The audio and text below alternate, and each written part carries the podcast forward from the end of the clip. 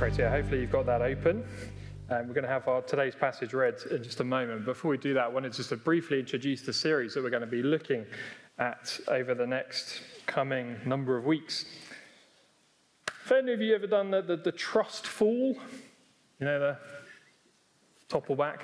I don't think I've done it since probably youth group times. Um, but, uh, yeah, tr- trust group falls. Yeah, uh, I, I came across this one um, a little while ago. Lovely couple uh, doing the trust fall. And it's about here when you start to realise things might be going wrong. And uh, all the, uh, and this one is my favourite. Uh, sometimes they go wrong, don't they?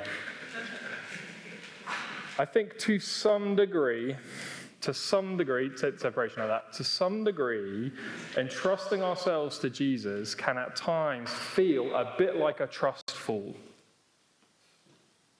Is it safe? Can I do it? Am I going to be caught by the one who says they love me so dearly?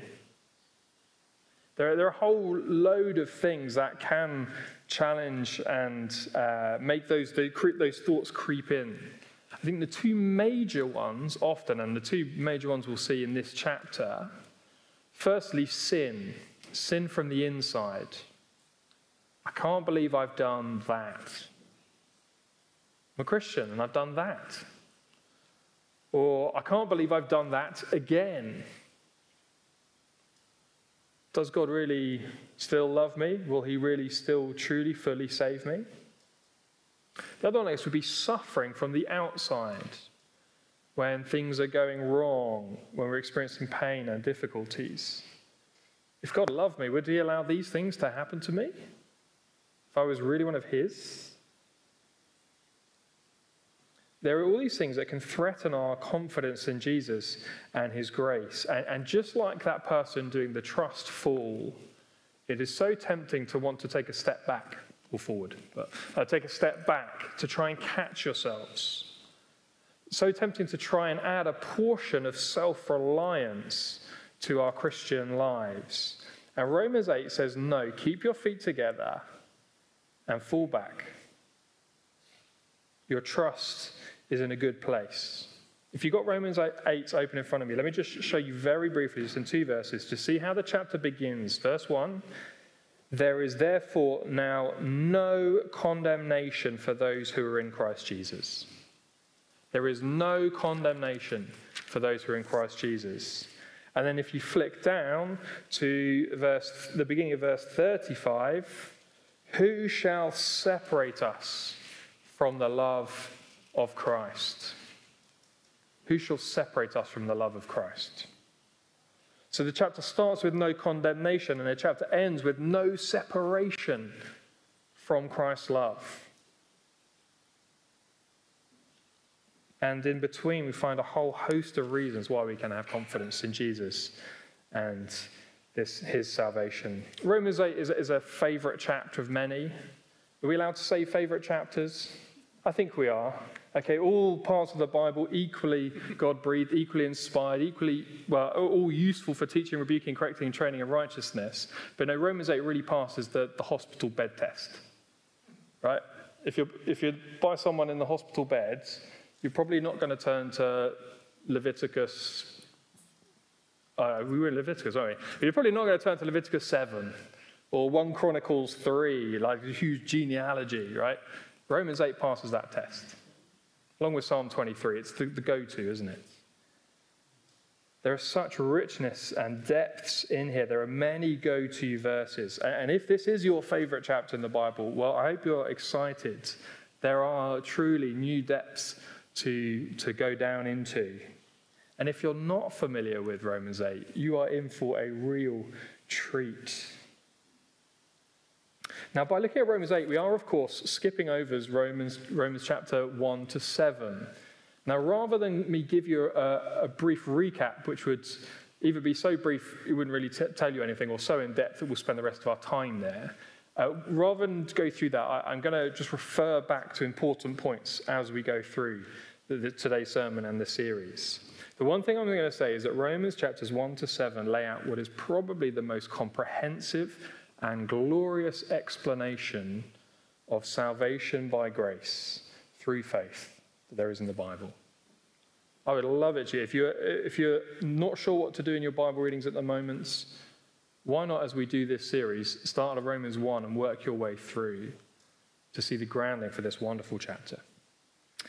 But anyway, let's hear the beginning of Romans chapter eight read. Kathy is going to come and read that for us, and then we'll dive into this particular passage.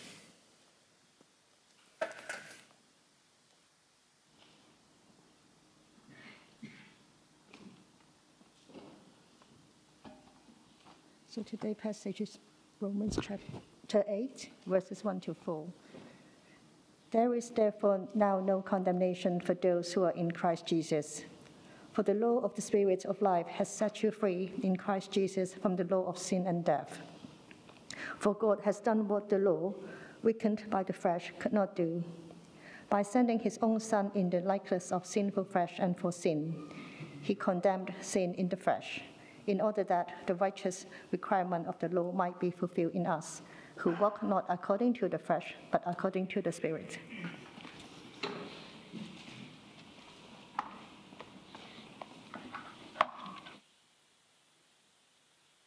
Great, thanks, Kathy. And let's pray before we dive into these first, first wonderful verses. Father God, we thank you for the... the richness and the depths of uh, your word. Thank you for the richness and depths and wonder of this fantastic chapter. And yet they are deep and they are rich, and we need your help. Please, Father, would your Spirit be our teacher? Would he show us and help us to understand these great words, but also, again, show us the impact that it has on our lives. Please, would he be mightily and powerfully at work in us. In Jesus' name, amen. Amen.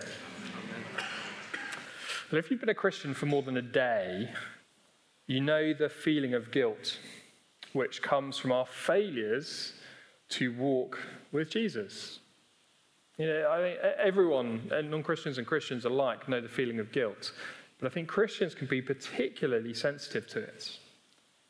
It's, it's that weight which bears down on you, and the, the, the knowledge of the hypocrisy in your life. Things you claim to believe and say and do it, but then actually your life as it is. It's that nagging of the conscience of that stupid thing you said an hour ago. It's the shame of that sin that you've done again. It's that feeling of uncertainty before God over the terrible sin that you committed so long ago. Guilt's Guilt comes perhaps because of what we might think of as big sins. Equally, it can come because of the small ones. But whether it's big or small, it, it, it's that sustained sense of guilt and shame over sins that have been confessed and repented of. That's key. Over sins that have been confessed and repented of. So that sin that you've done and you've gone to, to Lord, before the Lord and you said, Lord, forgive me for what I've done. I've rebelled against you once again. Please forgive me. Strengthen me to live your way again. And yet that sense of shame and guilt carries on. Maybe even as I've described these feelings this morning, the chest has tightened slightly or the stomach dropped.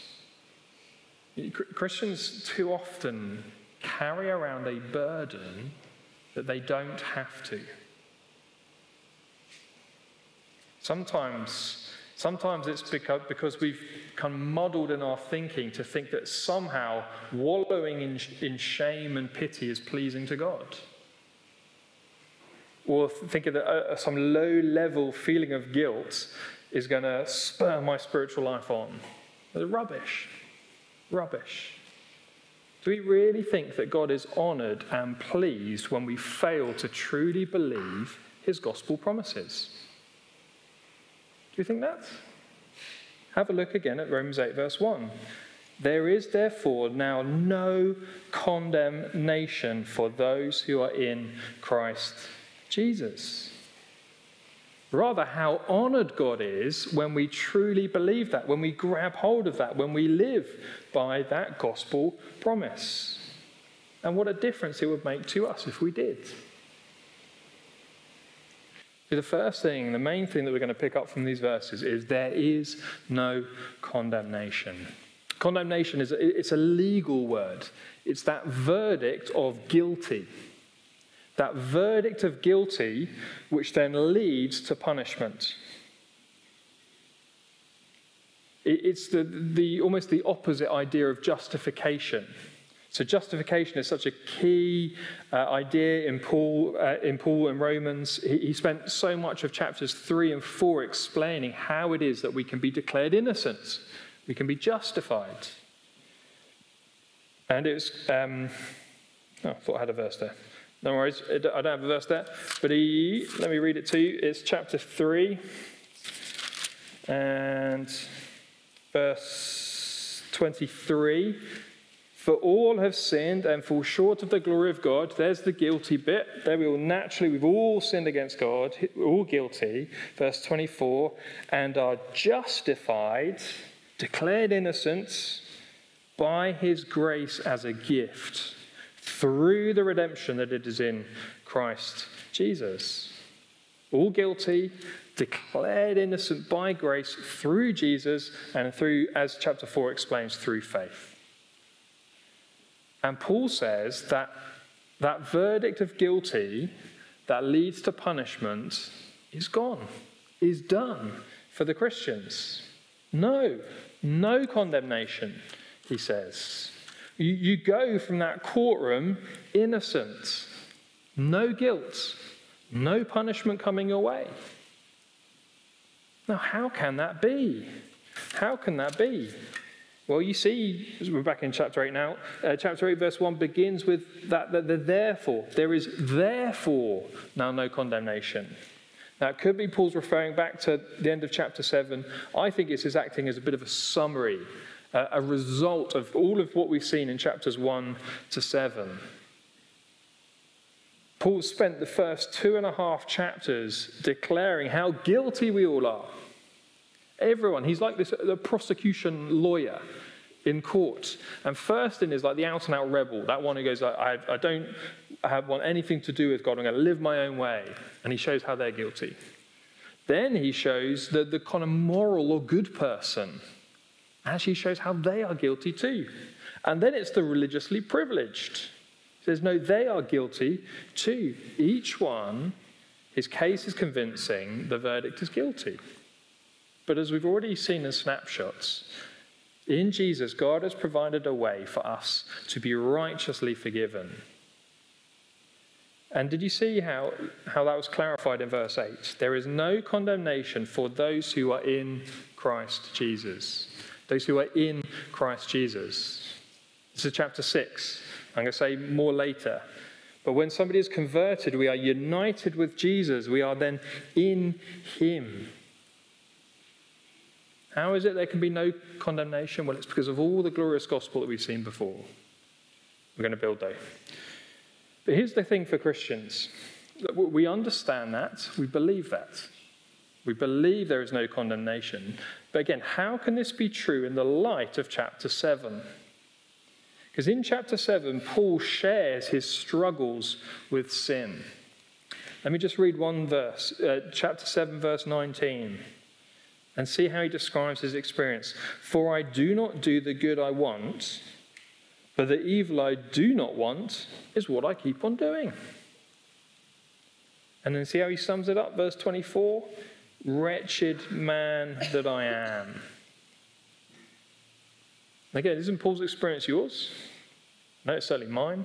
The good that I want to do, I fail to do. The things I want to avoid, I end up doing again and again.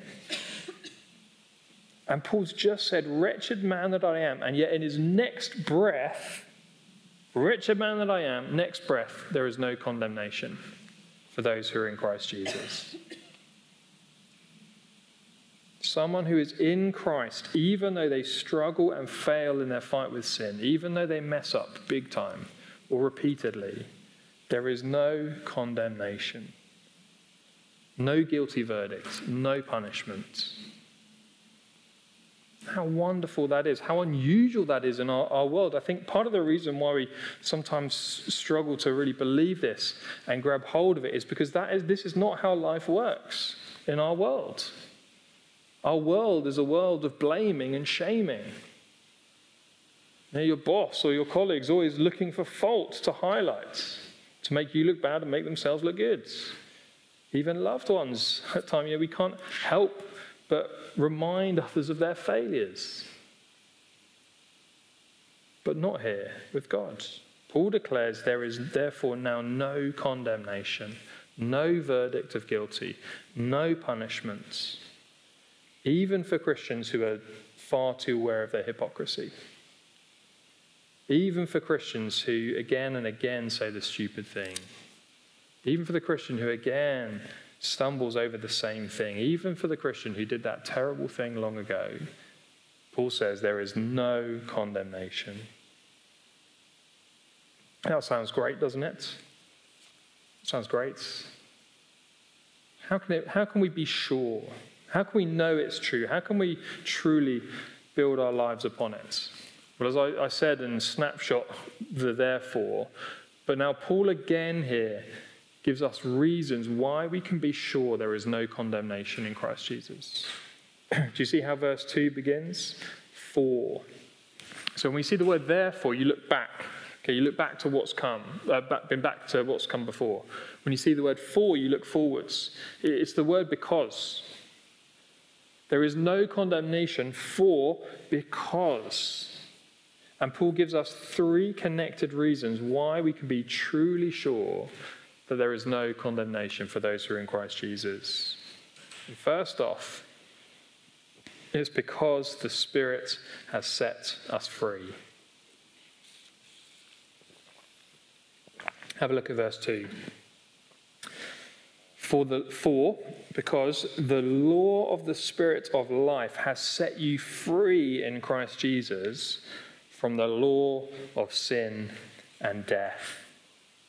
Well, first off here, we need to understand what Paul means by law.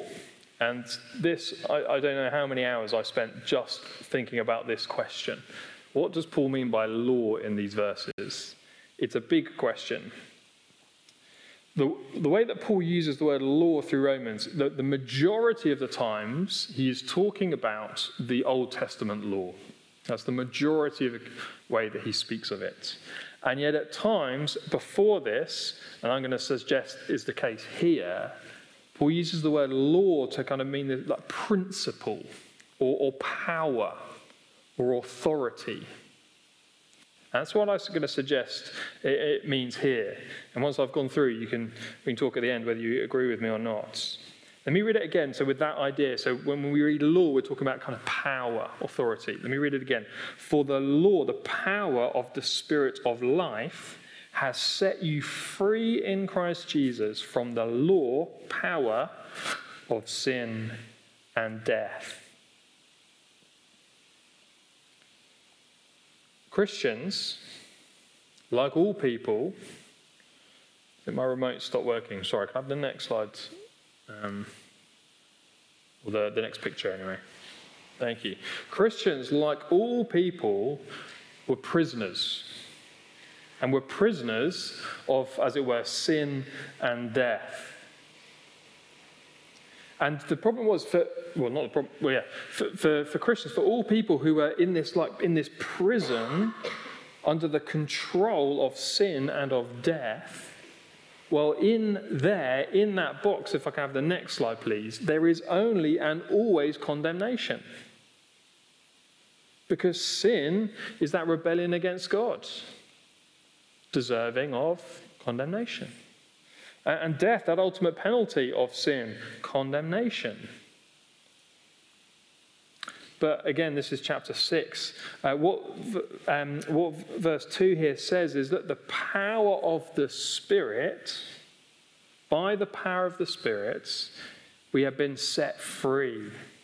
And notice here I have the next slide. Did you notice again that it says in Christ Jesus? You've been set free in Christ Jesus. So if I have the next one. And then the next one. Do you see how when uh, a Christian is converted, they, they come in Christ Jesus and we are brought out by the power of the Spirit, freed from sin and death, freed from condemnation? Here's the first reason. Why is it we can be sure there is no condemnation for those in Christ Jesus? Well, that reign of sin and death, that power of sin and death that only and always leads to condemnation, we've been set free from it by the Spirit in Christ Jesus. Secondly, there's no condemnation because Jesus came and died. Have a look at verse three. For, again, here's the reason building upon it. For God has done with what the law, weakened by the flesh, could not do, by sending his own Son in the likeness of sinful flesh, and for sin, he condemned sin in the flesh. Jesus came and died. You see, the law, you start, Paul starts off by saying what the law couldn't do. The law could never save someone. The law could never, ever save someone. The only verdict the law, the Old Testament law, could ever give was guilty. That was it. Only thing. And it could never save. But did you notice it, it, it, the problem isn't just with the law itself. It's because of the, the weakness of the flesh. Weakened by our our flesh, our our, um, our our sinful natures. The law could never save. So God has done what the law couldn't do. How did he do it?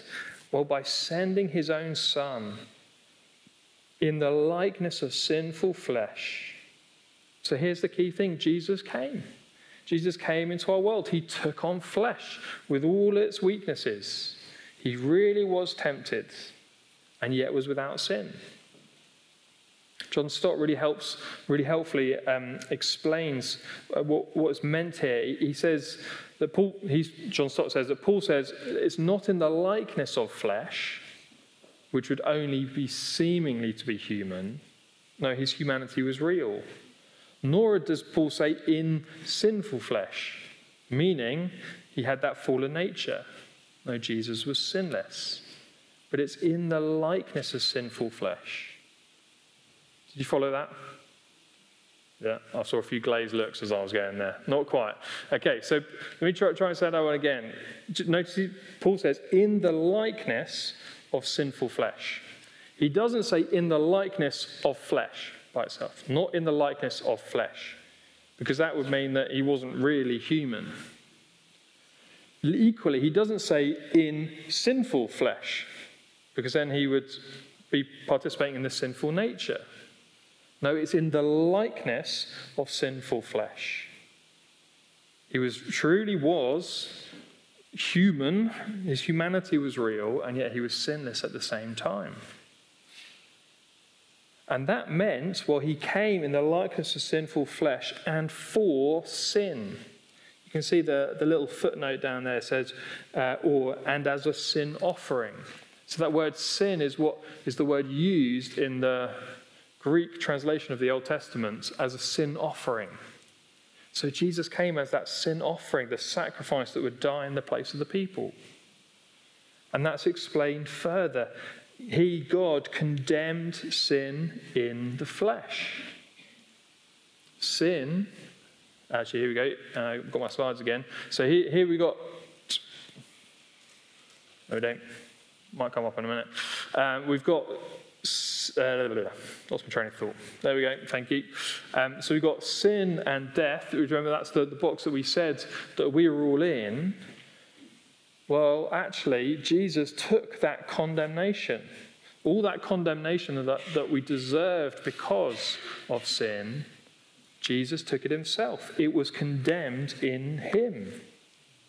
Why is there no condemnation for Christians in Christ?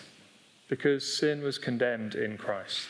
He took that full penalty as he died on the cross. And finally, third reason, because the righteous requirements of the law is fulfilled in us. Have a look at verse four. Notice again the linking word, in order that. So Jesus came in the flesh to, to die in the place of sinners as a sin offering, to have sin condemned in him, in order that the righteous requirements of the law might be fulfilled in us, who walk not according to the flesh, but according to the Spirit. The righteous requirement of the law, that, that word is used three other times uh, in the book of uh, Romans. The first instance, it says, the righteous requirement of the law, the right thing is that sinners deserve to die. That's what it means. That's what it says. And the other two make the point that uh, show that show the right way to live. And in both of those instances, Jesus fulfilled those things perfectly. The law says the righteous requirement of the law is that sinners die. But Jesus died. The righteous requirement of the law shows the right way to live. Well, Jesus lived that way perfectly, even to the point of death. And so as we uh, think back to, to this uh, diagram and remember how when we are in Christ, he brings us out of sin and death, well, we also remember that Jesus was utterly righteous. He met the right requirement of the law. And then when we are in him, the law is fulfilled in us. His righteousness is given to us. So in that sense, the law is fulfilled in us. Mark gave a, um, a helpful illustration in a sermon a while back. If, if you were here, if you, I'll try and recap it if not. On camp, we play this game called Crocker, which is a cricket bat and a rugby ball, and you kind of, or a football or any, anything really, but it's like rounders, so you whack the ball. And, and in the illustration Mark gave is that sometimes there are little children on camp, and they go up with a little bat they can't really hold, uh, and they can't do it, but kind of dad comes in and holds it around them and then kind of whack, whacks it away, and the child's like, wow, look what I've done. Um, uh, and the point that Mark was making in this illustration was that it is how God comes in and uses our weak and feeble efforts in, in our ministry and in our evangelism. And he takes those little things that we can do and adds the power to it. If I can twist his illustration, there are times, you know, when the game is on the line, when you say, little child, stand over there. This one's mine. Whack! And you hit it as far as you can. And then you take the child's hands and you walk them around, you take them round. And it's their run. Okay, but really, Dad did it, right? And so in the, the righteous requirement of the law, this isn't something we're involved in. This is Jesus. Whack. But it's credited to us, to our accounts, as he takes us by the hand and brings it round. Can we see how these three things, three connected things, give us confidence that truly there is now no condemnation for those who are in Christ Jesus? There is no condemnation for those in Christ Jesus because we have been set free from sin and death, the power of sin and death. Sin and death that only led to condemnation, we've been liberated from it. Secondly, there's no condemnation for us because Jesus bore that condemnation himself. And then thirdly, there's no condemnation because the requirement of the law has been met in us because of what Jesus did. There is no condemnation. If you're if you're here this morning and you're not a Christian, you're not trusting in Jesus, can I ask you, what, what is it that you do with your guilt? My, my guess is that you feel it. I think everyone feels it to some degree. We, we try and suppress it. We try and ignore it. We try and kind of sort it out ourselves. But if we admit it, sorry, if we if we actually do admit it, then our default tendency is to try and sort it out ourselves. Or can I say to you, look, hopefully by what you've seen even this morning, we're going to see again and again, we cannot do it ourselves. We cannot sort ourselves out. We cannot deal with that guilt and the shame. We can't put the foot back to try and catch ourselves. The only way, the only safe place is in Jesus. But in him, there is no condemnation. Come to him. Come to him in faith. But Christians, those of you who, who are trusting, let me offer three implications as we draw to a close. Firstly, get a better grasp on the gospel. Get a better grasp on the gospel. Okay, those subjective sense, that's, that subjective sense of guilt that we so often experience comes from not being clear on the objective declaration of innocence. When we're not clear, crystal, crystal clear, grasping, holding on to the fact that in the Lord Jesus, there's no condemnation, no guilty verdict, no punishment to come. Rather, there's innocence declared to you. When we're not clear on that, well, that is what results in that, that guilt and shame. So get a better grasp on the gospel. When we have those feelings of shame, take them to the gospel. Don't seek assurances anywhere other than in the work of Jesus. Not in your good work, not in your performance. One author put this really helpfully. He said, it's impossible to resolve issues of yesterday by doing better tomorrow. Instead, we look back further than yesterday. We look back to Jesus coming in the flesh, to have sin condemned in his flesh. You want to, build, build, you want to beat guilt, beat shame, confess. Come to the Lord Jesus. You've got, you've got to do that. You've got to confess. You've got to ask for help to change. Then believe in these gospel promises. So first off, get a better grasp of the gospel. Secondly, don't dwell in the guilt. To, to insist on feeling guilty is another way of insisting on helping God with our salvation. You follow that? Let me say that again and I'll explain it. To insist on feeling guilty is another way of insisting on helping God with our salvation. Because if we only if we only don't feel guilty when we're doing well, well, you are depending on your performance, not on what Jesus has done. Christians should feel grieved. We should feel sorry. We should feel repentant when we're confronted with our sins. We don't shy away from it. You shouldn't feel guilty. Shouldn't feel shame. Because Jesus has dealt with that. There's no condemnation. And one final one, I, I do want to just uh, briefly think about the, the kind of sufferings that, that come, excuse, excuse me, come upon us. Those times when we think, Lord, what's going on here? Well, when those difficult things come upon us, when you ask that question, why, Lord? We usually don't know, but there is one thing that you can definitely rule out, that this is God's punishment on you. You can rule that out. There is no condemnation for those who are in Christ Jesus. Discipline, maybe. Maybe. We don't know. Discipline, maybe, but not condemnation, not punishment. Because in Christ Jesus, there is now no condemnation. What wonderful, liberating truth that is. that is. Let's pray just before we sing.